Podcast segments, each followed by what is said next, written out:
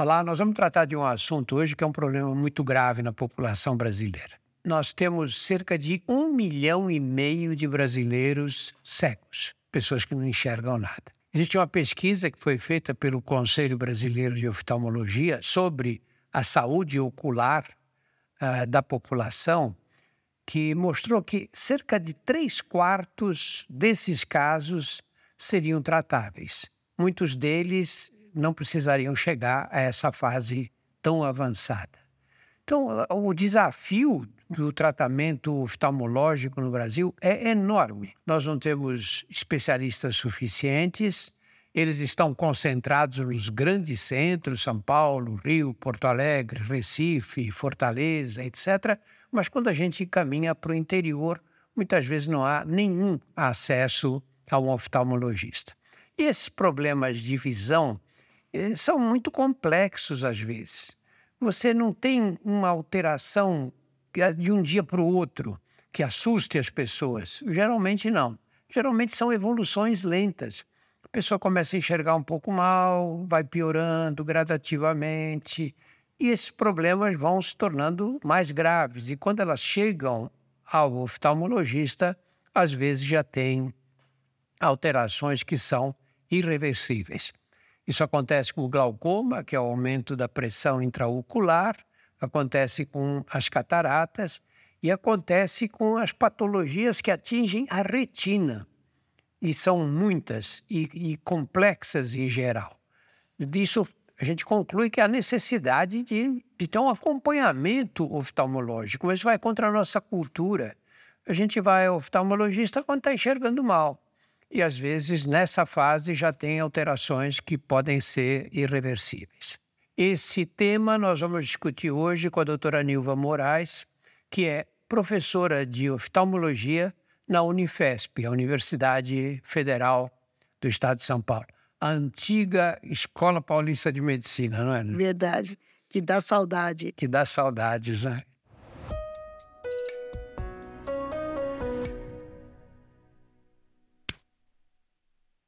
Nilva, vamos começar assim do mais básico mesmo, né? Falando quais são as principais causas de cegueira. É, esse é bem básico. São as cegueiras que nascem, né? A pessoa nasce cega, então tem algumas doenças genéticas que causam essa cegueira. Existe o glaucoma congênito, que se a gente não faz o diagnóstico lá no berçário, vai acaba tendo cegueira desse bebê, dessa criança. Existe a catarata congênita, que se a gente não faz o diagnóstico também no berçário, também pode levar à cegueira. Mas eu gostaria de focar os, os mais velhos, né? Porque se a gente pensar na faixa etária, o glaucoma, que é a pressão alta dentro do olho, a degeneração macular relacionada à idade, que seria um sangramento do fundo do olho, e o diabetes, né, a retinopatia diabética, que seria o comprometimento da retina secundária a uma doença sistêmica, a faixa etária é bem parecida, é acima dos 70 anos. Então, as causas mais comuns da cegueira, eu focaria nisso, no glaucoma, nas doenças congênitas, genéticas, né? Aí não podemos esquecer do trauma ocular, né? O trauma ocular, ele pode até estar tá vinculado ao parto, né? O paciente tem alguma complicação do, do parto e acaba tendo lesão ocular uh, secundário, né? Um trauma ocular. Vamos falar, assim, em linhas bem genéricas, sobre o glaucoma, a retinopatia diabética, a catarata e as doenças que atingem a retina de um modo geral. Tá. Então, vou começar pelo, pelo glaucoma. glaucoma. o glaucoma é preocupante, como você falou na sua introdução, uh, porque ele não dá sintoma, né? O paciente, quando vai ter o sintoma, ele já tem baixa visão. Então, o glaucoma é uma doença silenciosa, crônica, como você falou na sua introdução, e o único jeito de diagnosticar é medindo essa pressão. E essa medição da pressão tem que ser em consultório oftalmológico. Não dá para você fazer nenhum aplicativo que meça a sua pressão ocular. Isso é fundamental, essa consulta regular no oftalmologista para medir a sua pressão ocular. E o glaucoma, ele tem tratamento. É muito diferente você pegar um glaucoma com as pressões bem altas, né? E você pegar o glaucoma com a inicial. Então, você sabe que pegando, uh, diagnosticando essa pressão ocular uh, diferente, aumentada, você usa colírio e você controla essa pressão. E se você não usa o colírio, você acaba evoluindo para cegueira irreversível. Então, essa é uma das causas desse um milhão de cegueira do CBO, é o glaucoma, porque se ele não trata, ele leva invariavelmente à cegueira.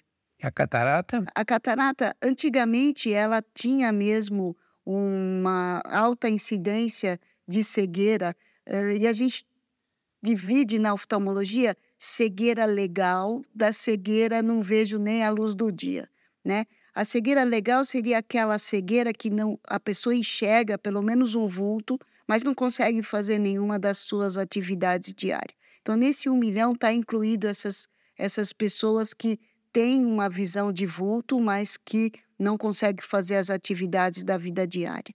E a catarata entra nesse, nesse foco, né? Que ela não é uma cegueira que a pessoa não vê nada, mas ela não consegue fazer as atividades da vida diária.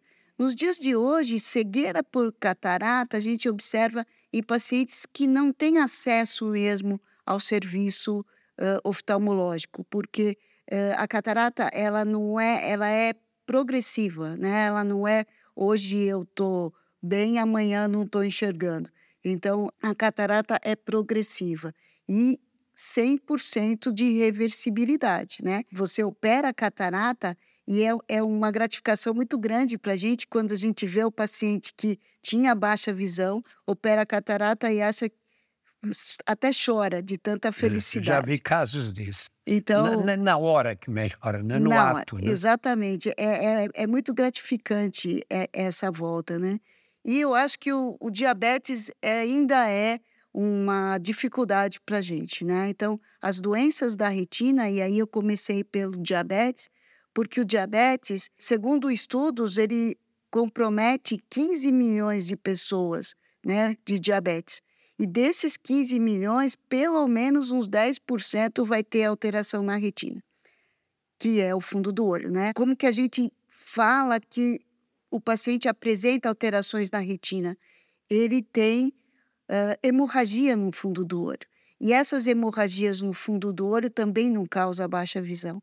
Eles vão acabar tendo baixa visual quando tem inchaço da mácula, né, um edema macular diabético, ou quando eles têm sangramento para o vítreo, porque algum vaso da retina, o neovaso, acabou se rompendo. Explica o que é mácula, por favor. Mácula é o centro da visão. Então, se a gente colocar a retina uh, a retina ela, ela é o fundo do olho. O centro do fundo do olho chama-se mácula. Mácula é, o que, é aquela filigrana que a gente enxerga. Uhum. Então, para eu olhar e ver detalhes, se eu estou de brinco, eu tenho que ter minha mácula boa. Se a minha mácula é, é comprometida, ela é doente, eu vou ver uma falha no meu campo de visão. Então, eu olho para você, eu vejo sua testa, o seu queixo, mas não vejo o seu nariz. Então, isso é uma doença da mácula. E isso, aproveitando o gancho, eu estava falando do diabetes, mas essa baixa da visão central, que é da mácula, é muito comum em quem tem degeneração da mácula relacionada à idade, que depois nós vamos conversar sobre isso. Eu queria voltar no diabetes, porque eu acho que é, é muito importante falar de diabetes aqui no Brasil, em São Paulo também. Então, a gente tem vários protocolos para resgatar esses pacientes diabéticos para fazer o exame do fundo de olho, porque é fundamental a gente fazer o diagnóstico precoce de alterações do fundo de olho relacionados ao diabetes. Porque se você faz o diagnóstico precoce, trata precoce, você não tem cegueira pelo diabetes. Mas se você faz o diagnóstico avançado, por exemplo, como eu coloquei da, do neovaso, né, do sangramento eh, na frente da retina, que o paciente vê o sangue, você já está numa fase mais difícil de reverter o processo eh, dessa, dessa evolução da cegueira, né? Claro que agora, para tratamento do edema macular diabético, a gente já tem drogas injetáveis que a gente consegue pelo Sistema Único de Saúde, já está aprovado para que a gente utilize essas medicações. O problema é chegar até o, o especialista para fazer o diagnóstico é. e indicar o tratamento. Se não faz o diagnóstico, não tem como. E é totalmente relacionado ao tempo de duração da doença para o comprometimento do fundo de olho. Então, o paciente que tenha uma diabetes há 5 anos, ele tem muito menor risco de ter doença no fundo do olho do que um paciente que é diabético há 15 anos, por exemplo. Essa orientação né, do paciente frequentar o oftalmologista periodicamente é importantíssimo para a gente fazer o diagnóstico, fazer o tratamento e reverter o processo. Né? E aí a gente diminuiria esse número que é assustador, né? De um milhão de pessoas. É cegas. assustador porque grande parte dessa população não precisava chegar à cegueira total, né? Com certeza não. Todas as pessoas que têm diabetes já tomam certos cuidados, né? Cuidado para não machucar os pés, controle da glicemia, etc. Mas os cuidados com a visão nem sempre são tomados. Né? De quanto em quanto tempo você aconselha os pacientes com diabetes irem ao oftalmologista? Grande pergunta. E eu faria uma, uma diferenciação. O diabético juvenil, né, que nasce com diabetes ou apresenta diabetes na, na infância, é mais fácil de você controlar, porque ele sabe que ele ficou diabético naquela data. Então, você fala, olha, então uma, você daqui uma vez por ano faz o exame. O problema é o paciente que não sabia que tinha diabetes e faz o diagnóstico do diabetes pelo fundo de olho. Ele vai, como você comentou, ele vai procurar um oftalmologista, ainda bem que ele foi no oftalmologista, né, e não foi só comprar o óculos. Ele vai no oftalmologista queixando-se: olha, não estou enxergando, vim trocar meus óculos.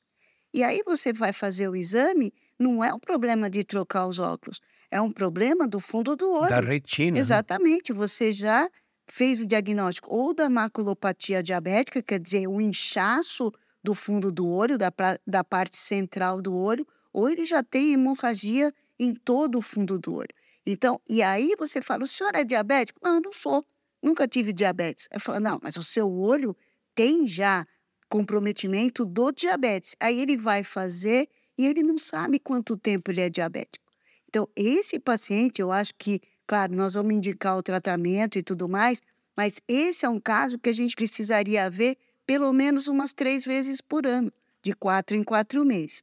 O paciente que sabe, que está bem controlado, uma vez por ano é suficiente.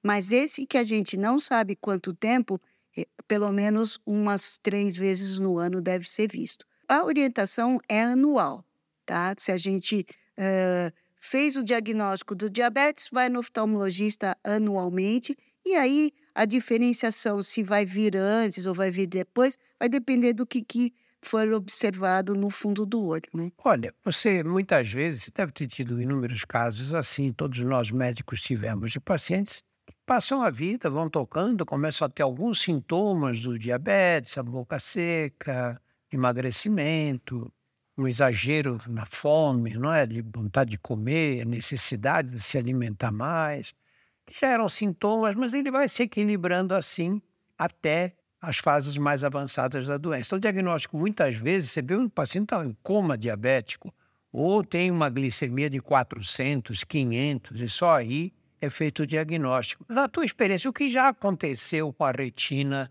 quando você faz esse diagnóstico tardio? Olha, isso também é outro, outra pergunta excelente. A retina já está em tal fase de comprometimento que às vezes o, a nossa luta é para não perder o que tem. Você vai observar esses pacientes que descobriram a, a, o diabetes mais tardiamente, você vai fazer o exame de, de fundo de olho, vai ter hemorragias, vai ter o inchaço do fundo do olho, né, o edema da mácula às vezes já tem sangramento na frente da retina. Claro que tem tratamento, a gente faz cirurgia, a gente faz as injeções uh, intraoculares, a gente faz fotocoagulação com laser, né? Porque o tratamento da, da hemorragia intrarretiniana é com fotocoagulação a laser. Né? Então, existe esse tratamento, além da cirurgia para retirada do sangue e mais as injeções, porém, o resultado visual desse procedimento é muito diferente se a gente faz o diagnóstico precoce e fala: olha, nós vamos fazer laser nessa região porque só aqui tem hemorragia. A gente vai fazer o tratamento aqui ou das injeções porque está no quadro inicial. Então, você consegue manter uma visão boa do paciente. No outro caso, desse avançado, como você citou, nós vamos ter um comprometimento visual já estabelecido que a gente quer que ele não fique cego, que ele tenha pelo menos uma visão de andar sozinho, de fazer as atividades dele, de se alimentar sozinho. Porque às vezes o diabetes tem uma fase tão avançada que o paciente nem enxergar o prato de comida ele consegue. Então é muito diferente quando a gente faz o diagnóstico da doença antes dela se tornar uma doença avançada. Agora vamos inverter. Vamos lá para o comecinho da vida, você falou um pouco já, mas vamos caracterizar melhor. Qual é a importância do exame oftalmológico na maternidade ainda, nas fases mais iniciais? Nossa, essa pergunta é fantástica. E eu vou começar por uma coisa que está cada vez mais comum, que é o nascimento prematuro. Né? Então, quando o bebê nasce antes do tempo, né, antes das 40 semanas, das 38 semanas, que deveria ser o certo, ele pode ter uma doença na retina chamada retinopatia da prematuridade. E essa retinopatia da prematuridade, se não tratada no, no tempo adequado, que normalmente é quando o bebê faz uns dois meses, três meses de vida, se não tratar nesse período, o bebê vai ser cego para sempre. Então, é muito importante que se faça um exame lá no berçário. E você sabe que essas doenças uh, de retinopatia da prematuridade, de infecção congênita, né, a gente não pode esquecer nessa vastidão do nosso país da toxoplasmose congênita, do citomegalovírus até a sífilis congênita, até a sífilis, que dão alterações, lesões no fundo do olho, catarata também pode estar associada a esse tipo de, de infecção e que a gente fazendo o diagnóstico lá no berçário, a gente consegue reverter para uma vida, né? Porque aí nós estamos falando de 70, 75 anos de vida de um bebê que iria ficar cego se não fosse examinado no berçário. Só que esse exame, Drauzio, é diferente do teste do olhinho. O teste do olhinho, que é aquele teste do reflexo vermelho, ele foi criado basicamente no berçário para diagnóstico de catarata congênita e no primeiro ano de vida para o diagnóstico do retinoblastoma.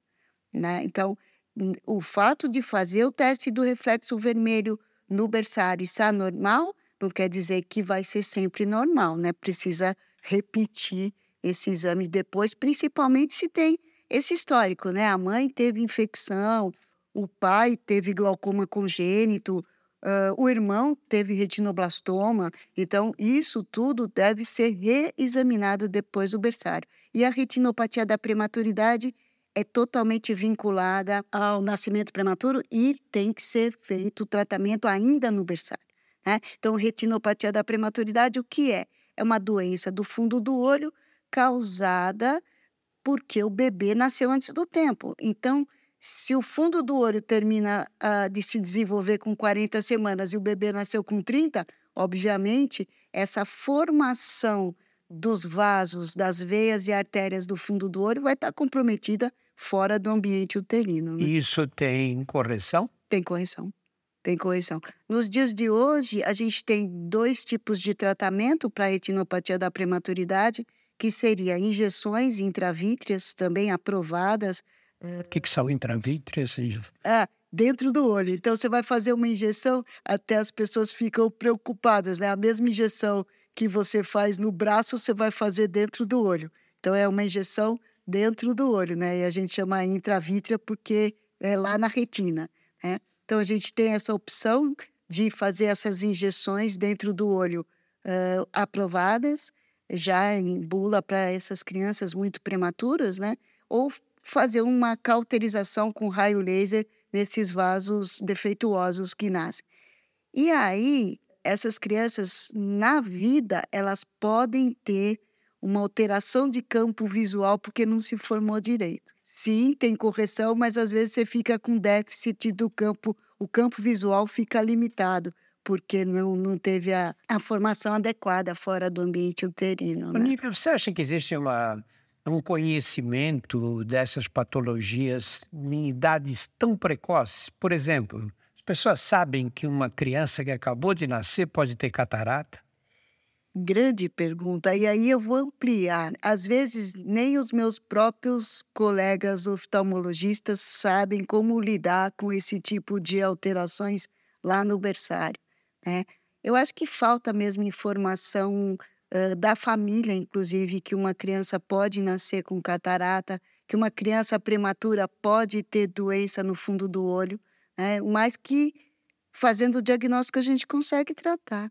Né? É, todo mundo sabe que catarata, o tratamento é cirúrgico, né? Catarata, você tira aquela membrana, resultados rápidos, né? Muito maravilhosos mesmo.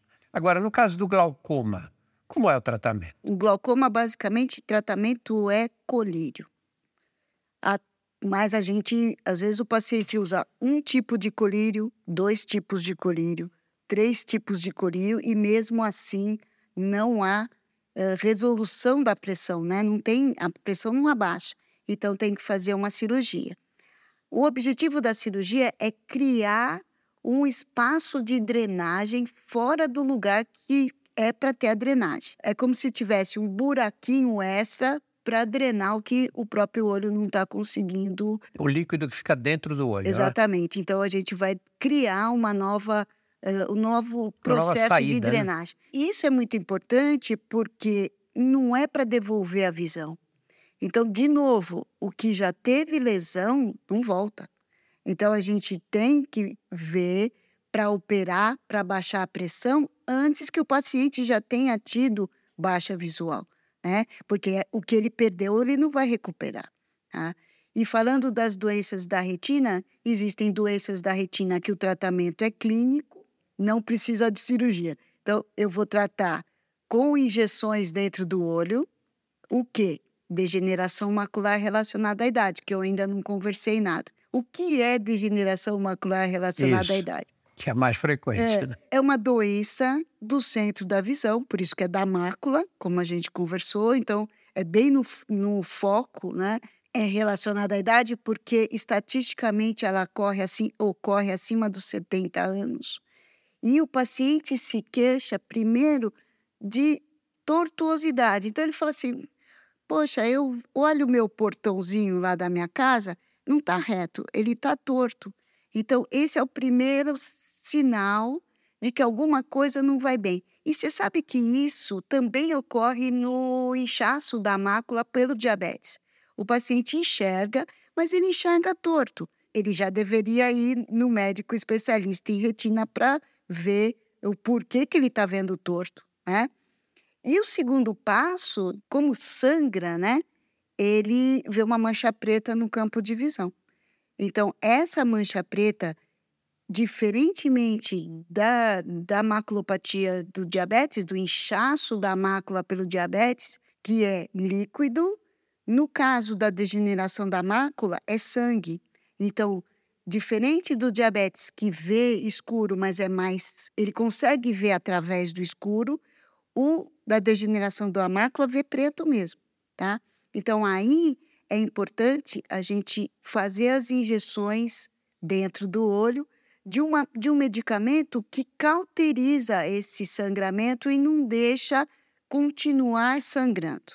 Mas o objetivo desse, desse tratamento também é cicatrizar a hemorragia como todos os outros que a gente conversou. Então, para tratar uh, a maculopatia, tanto do diabetes como da degeneração, a gente faz injeção dentro do olho. E as cirurgias de retina, elas são, que chama vitrectomia, elas estão vinculadas ao descolamento de retina. Então, o diabético que não foi tratado, ele pode ter um descolamento de retina secundário àquela hemorragia. Um trauma ocular, como a gente conversou no início, pode acontecer um descolamento de retina. Então, nesses casos onde existe descolamento de retina, o tratamento uh, de injeção, de laser, uh, já não conseguimos mais fazer. A gente tem que partir para a cirurgia de vitrectomia. E quando você tem um descolamento de retina, que isso é uma coisa que todo mundo já ouviu falar, pelo menos alguma vez, é, assim, é uma cirurgia muito complicada, não? É, precisa de um treinamento maior, tá? Quando você termina a sua residência médica, né, que no caso de oftalmologia são três anos, com um quarto ano opcional. Mas o terceiro ano você não tem a, uh, o treinamento para fazer uma cirurgia retiniana. Então, você tem que fazer mais uma especialização focada na cirurgia uh, vitrio-retiniana, que vai uh, tratar esse descolamento da retina. Então, a partir do momento que você tem um treinamento na cirurgia, é uma cirurgia tecnicamente resolutiva que você consegue fazer com que essa retina fique aplicada no lugar dela. É que às vezes precisa operar mais do que uma vez para que essa retina fique aplicada. Então, é um, uma doença retiniana que também leva à cegueira, que tem tratamento, mas que precisa de um treinamento oftalmológico de mais tempo do que os três anos que a gente eh, forma como oftalmologista. Tem, as pessoas podem ter miopia, hipermetropia, astigmatismo, isso todo mundo sabe. Algum desses defeitos de refração pode aumentar o risco de, de descolamento de retina? De novo, grande pergunta. Alta miopia ou, ou média miopia está totalmente associado ao maior risco de descolamento de retina? Sim. Porque a retina uh, do míope é uma retina mais fina. Como o olho ele é um olho maior, né? Ele é mais comprido, mas a retina é do mesmo tamanho. Então, para ela forrar, vamos dizer assim, todo o fundo do olho, ela fica esticada. E quando ela fica esticada, ela pode ter degenerações na junção do fundo com a frente do olho. E essas degenerações na junção pode causar o, o, rasgo na retina e o descolamento. Isso tem solução cirúrgica também? Sim, sim, sim, e fica bom. Dá para acomodar a retina nesse olho Dá. meio estranho aí? É, é que a gente faz. Eu, eu vou brincar, é como se a gente fizesse um chuleio da retina, né? A gente faz uh, laser na retina uh, 360 graus e aí você segura a retina uh, aplicada nessa região. Bom, nós falamos aqui, quer dizer, você falou, desde os problemas da, da infância, os problemas oculares da infância, falou da vida adulta, especialmente aqueles que são relacionados com o processo de envelhecimento. Vamos tentar caracterizar nessas três populações quais são os cuidados Quer dizer, a gente está acostumado aí, o oftalmologista, quando começa a enxergar pior, quando começa a ter dificuldade de leitura ou dificuldade para enxergar mais longe. Mas essas outras patologias não obedecem a essas essa lógica muitas vezes, né? Não então, mesmo. a criança pequena precisa ir ao oftalmologista com que frequência? Muito bom. Então, vamos conversar. Nasceu de termo, quer dizer, nasceu no tempo certo, nove meses, não teve nenhuma intercorrência no berçário, o primeiro exame deve ser feito entre dois e três anos. Por quê? Porque o desenvolvimento da visão termina aos sete. Então, o objetivo dessa consulta de rotina é identificar se tem alguma doença que pode, doença ocular, que pode vir a complicar o desenvolvimento visual, que é aquela coisa de um olho enxerga, o outro não. Tá? Se você faz o diagnóstico nessa idade da evolução, que chama ambliopia, né? o nome técnico disso, do nervo óptico preguiçoso que a população conhece, se você faz o diagnóstico dessa alteração, dessa ambliopia antes dos sete anos, você também trata, faz o tampão e reverte. Se tem histórico familiar, como a gente conversou, glaucoma, congênito, catarata congênita e o retinoblastoma, aí a gente tem que fazer um exame imediato, assim que sair do berçário. Então, passamos dos sete anos. Na idade escolar, a gente tem um pouco de flexibilidade no retorno com o oftalmologista. Porém, nos dias atuais, cercados de, de mídia, né? Celular, tablet, essas crianças estão tendo mais esforço visual e acabando ter do erro refracional, né, miopia, astigmatismo mais precocemente do que a gente observa pela genética, né? Aí vamos chegar lá para os 30 anos. Tá? Então, eu pulei toda essa idade. Por quê? Porque nos 30 anos já temos que fazer uma medida da pressão intraocular. Hum, por quê? Porque não tem histórico, né? Se você fala, poxa, eu tenho Nilva, meu pai tem glaucoma, minha mãe tem glaucoma, meu avô teve glaucoma, então a gente deve medir a pressão ocular antes, né? Mas não tem histórico familiar. A partir dos 30 anos, a gente já deve uh, fazer a primeira ou fazer a medição da pressão intraocular e aí passa a ser anual. O diabético. O diabético deve ser feito a primeira avaliação oftalmológica que inclui o exame de fundo de olho e quando a gente fala de exame de fundo de olho, a gente tem que dilatar a pupila para ver o fundo do olho inteiro. Então, a gente, se é diabético, a gente faz imediatamente no diagnóstico e faz anualmente a partir da, da terceira idade, vamos chamar assim, que a gente aumenta a frequência da possibilidade de ter a maculopatia relacionada à idade, né? Eu não gosto muito do termo degeneração, porque não é porque a gente envelhece que a gente degenera, né? Mas é uma doença associada ao envelhecimento. É. Então, é, eu prefiro maculopatia relacionada à idade, porque é uma doença da mácula.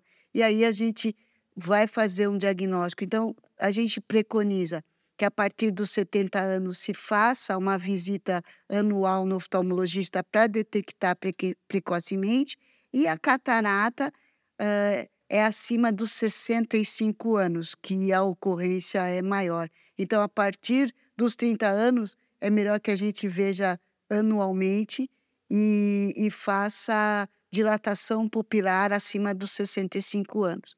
Existem alguns projetos de telemedicina de se fazer uma fotografia do fundo do olho, que é bem interessante, sabe, Drauzio? A gente tem um aparelho chamado retinógrafo, que em alguns postos de saúde eles são disponibilizados pela equipe de saúde. Essa uh, profissional da saúde tira uma fotografia do fundo do olho do paciente e encaminha para o oftalmologista da rede. É bastante interessante não é, uh, ainda não está uh, em todo quanto lugar, mas é, é, é uma possibilidade nesse nosso Brasil tão grande, né, de ter uma possibilidade da gente detectar precocemente esse tipo de doença através da telemedicina. Isso vale para problemas da retina. Só para problemas da retina. Mas não vale para o glaucoma, não vale para medir. Não. A pressão intraocular tem que ser medida mesmo. E, né? é bem interessante porque na, na pandemia né, teve muita teleconsulta. Né? O oftalmologista não se enquadra nessa teleconsulta, porque não dá para você medir uma pressão ocular fazer uma refração, né, para saber qual é o óculos que a pessoa precisa, sem examinar o paciente no consultório. Já tirar uma fotografia do fundo do olho, existem projetos para isso, mas de novo vinculado ao, oftalmologista especializado em retina para fazer o diagnóstico, né? Você tem uma coisa que acontece muito no Brasil devido à, à falta de especialistas e da, e da falta de acesso a eles, não é? pelo Brasil inteiro. Muita gente vai na farmácia, não está enxergando bem, está lendo com dificuldade, vai lá, experimenta um, vai, começa a experimentar os óculos, cada um com uma lente, diz, isso aqui está bom para mim. Qual é o risco desse tipo Nossa. de procedimento? De novo, sensacional esse comentário. O risco é dele ter, primeiro, a baixa da visão vinculada a um problema na retina. E aí, o que, que ele fez? Ele usou uma lupa que é o óculos de, de grau maior, e achou que resolveu o problema, mas não fez o diagnóstico da doença. E a segunda coisa é o glaucoma. Você perdeu a oportunidade de fazer uma medida da pressão porque ele foi lá, comprou seus óculos e ok.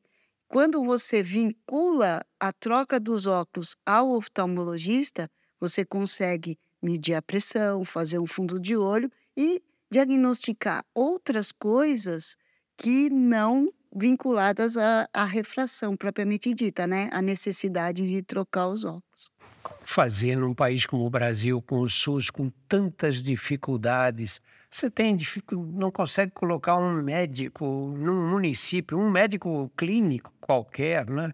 Qualquer, eu digo que não, sim. não tenha nenhuma especialização. Como é que você pode fornecer exames oftalmológicos para essa população. Como é que você vê esse, essa dificuldade? Isso é bem difícil. Eu acho que tem alguns projetos, né? Tem projetos de ONGs que vão até a população ribeirinha, a população indígena. Um mutirão. Mutirão, exatamente. Vai uma, uma caravana de médicos. Inclusive, existe um projeto até de cirurgias oftalmológicas que vai tudo de avião, os materiais, monta-se um centro cirúrgico num lugar e leva a população até lá.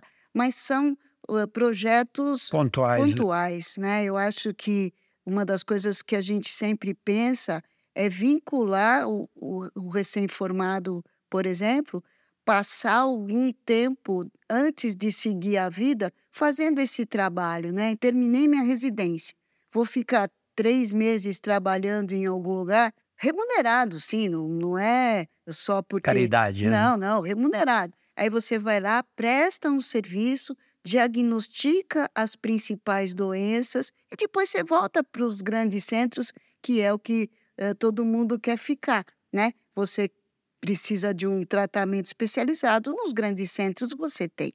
E nos centros uh, distantes, não. Mas se você diagnostica, mesmo que você esteja longe, você consegue mandar esse paciente para os grandes centros. O problema é que nem o diagnóstico a gente tem. Seria uma ideia a gente é, vincular o recém-formado a prestar um atendimento antes de constituir seu próprio consultório, né? É interessante porque as pessoas dizem, bom, esses mutirões, eles vão lá, fazem, não resolvem o problema definitivamente. Não é bem assim, não é? Eu tive ocasião e tenho tido ocasião de acompanhar alguns desses mutirões, não na área da oftalmologia, mas eles vão pontualmente, resolvem uma porção de problemas. Porque você, como é que você faz para ter um centro de oftalmologia que atenda, sei lá, os ribeirinhos do rio Japurá ou do rio Tocantins, não é? Mas você pode ter esse trabalho, que vai lá, faz os diagnósticos, encaminha para os centros maiores, trata os que podem ser tratados em loco, porque a cirurgia da catarata resolve o problema definitivamente. Definitivamente, é? exatamente. E, e, antigamente se vê, o indígena não tinha retinopatia diabética, né? E nos dias de hoje ele tem, porque misturou uh, a população tanto do indígena com não indígena, né? Então essas alterações também precisa ser uh, diagnosticada. O índice de diabetes dos indígenas era baixíssimo, né? Agora Não, tem. Agora até eles têm mais que adotar, adotam a dieta ocidental. Né? Exatamente. Niva, muito obrigado por essas explicações todas, viu? Eu que agradeço a oportunidade, foi fantástico, Drauzio. Esta conversa com a doutora Nívia teve o apoio da farmacêutica Bayer. E é muito importante a gente disseminar esses conhecimentos sobre a oftalmologia, porque eu aqui aprendi muitas coisas que eu não sabia nesse momento. Imagino que tenha acontecido o mesmo com você. Esse é um dos episódios, mais um episódio do DrauzioCast. Você encontra mais de 100 entrevistas dessas com especialistas nos principais agregadores e no YouTube também. Fique atento também aos nossos outros podcasts. Nós temos Saúde Sem Tabu, O Porquê Dói e Outras Histórias. Todos estão disponíveis nos principais agregadores. Muito obrigado pela atenção.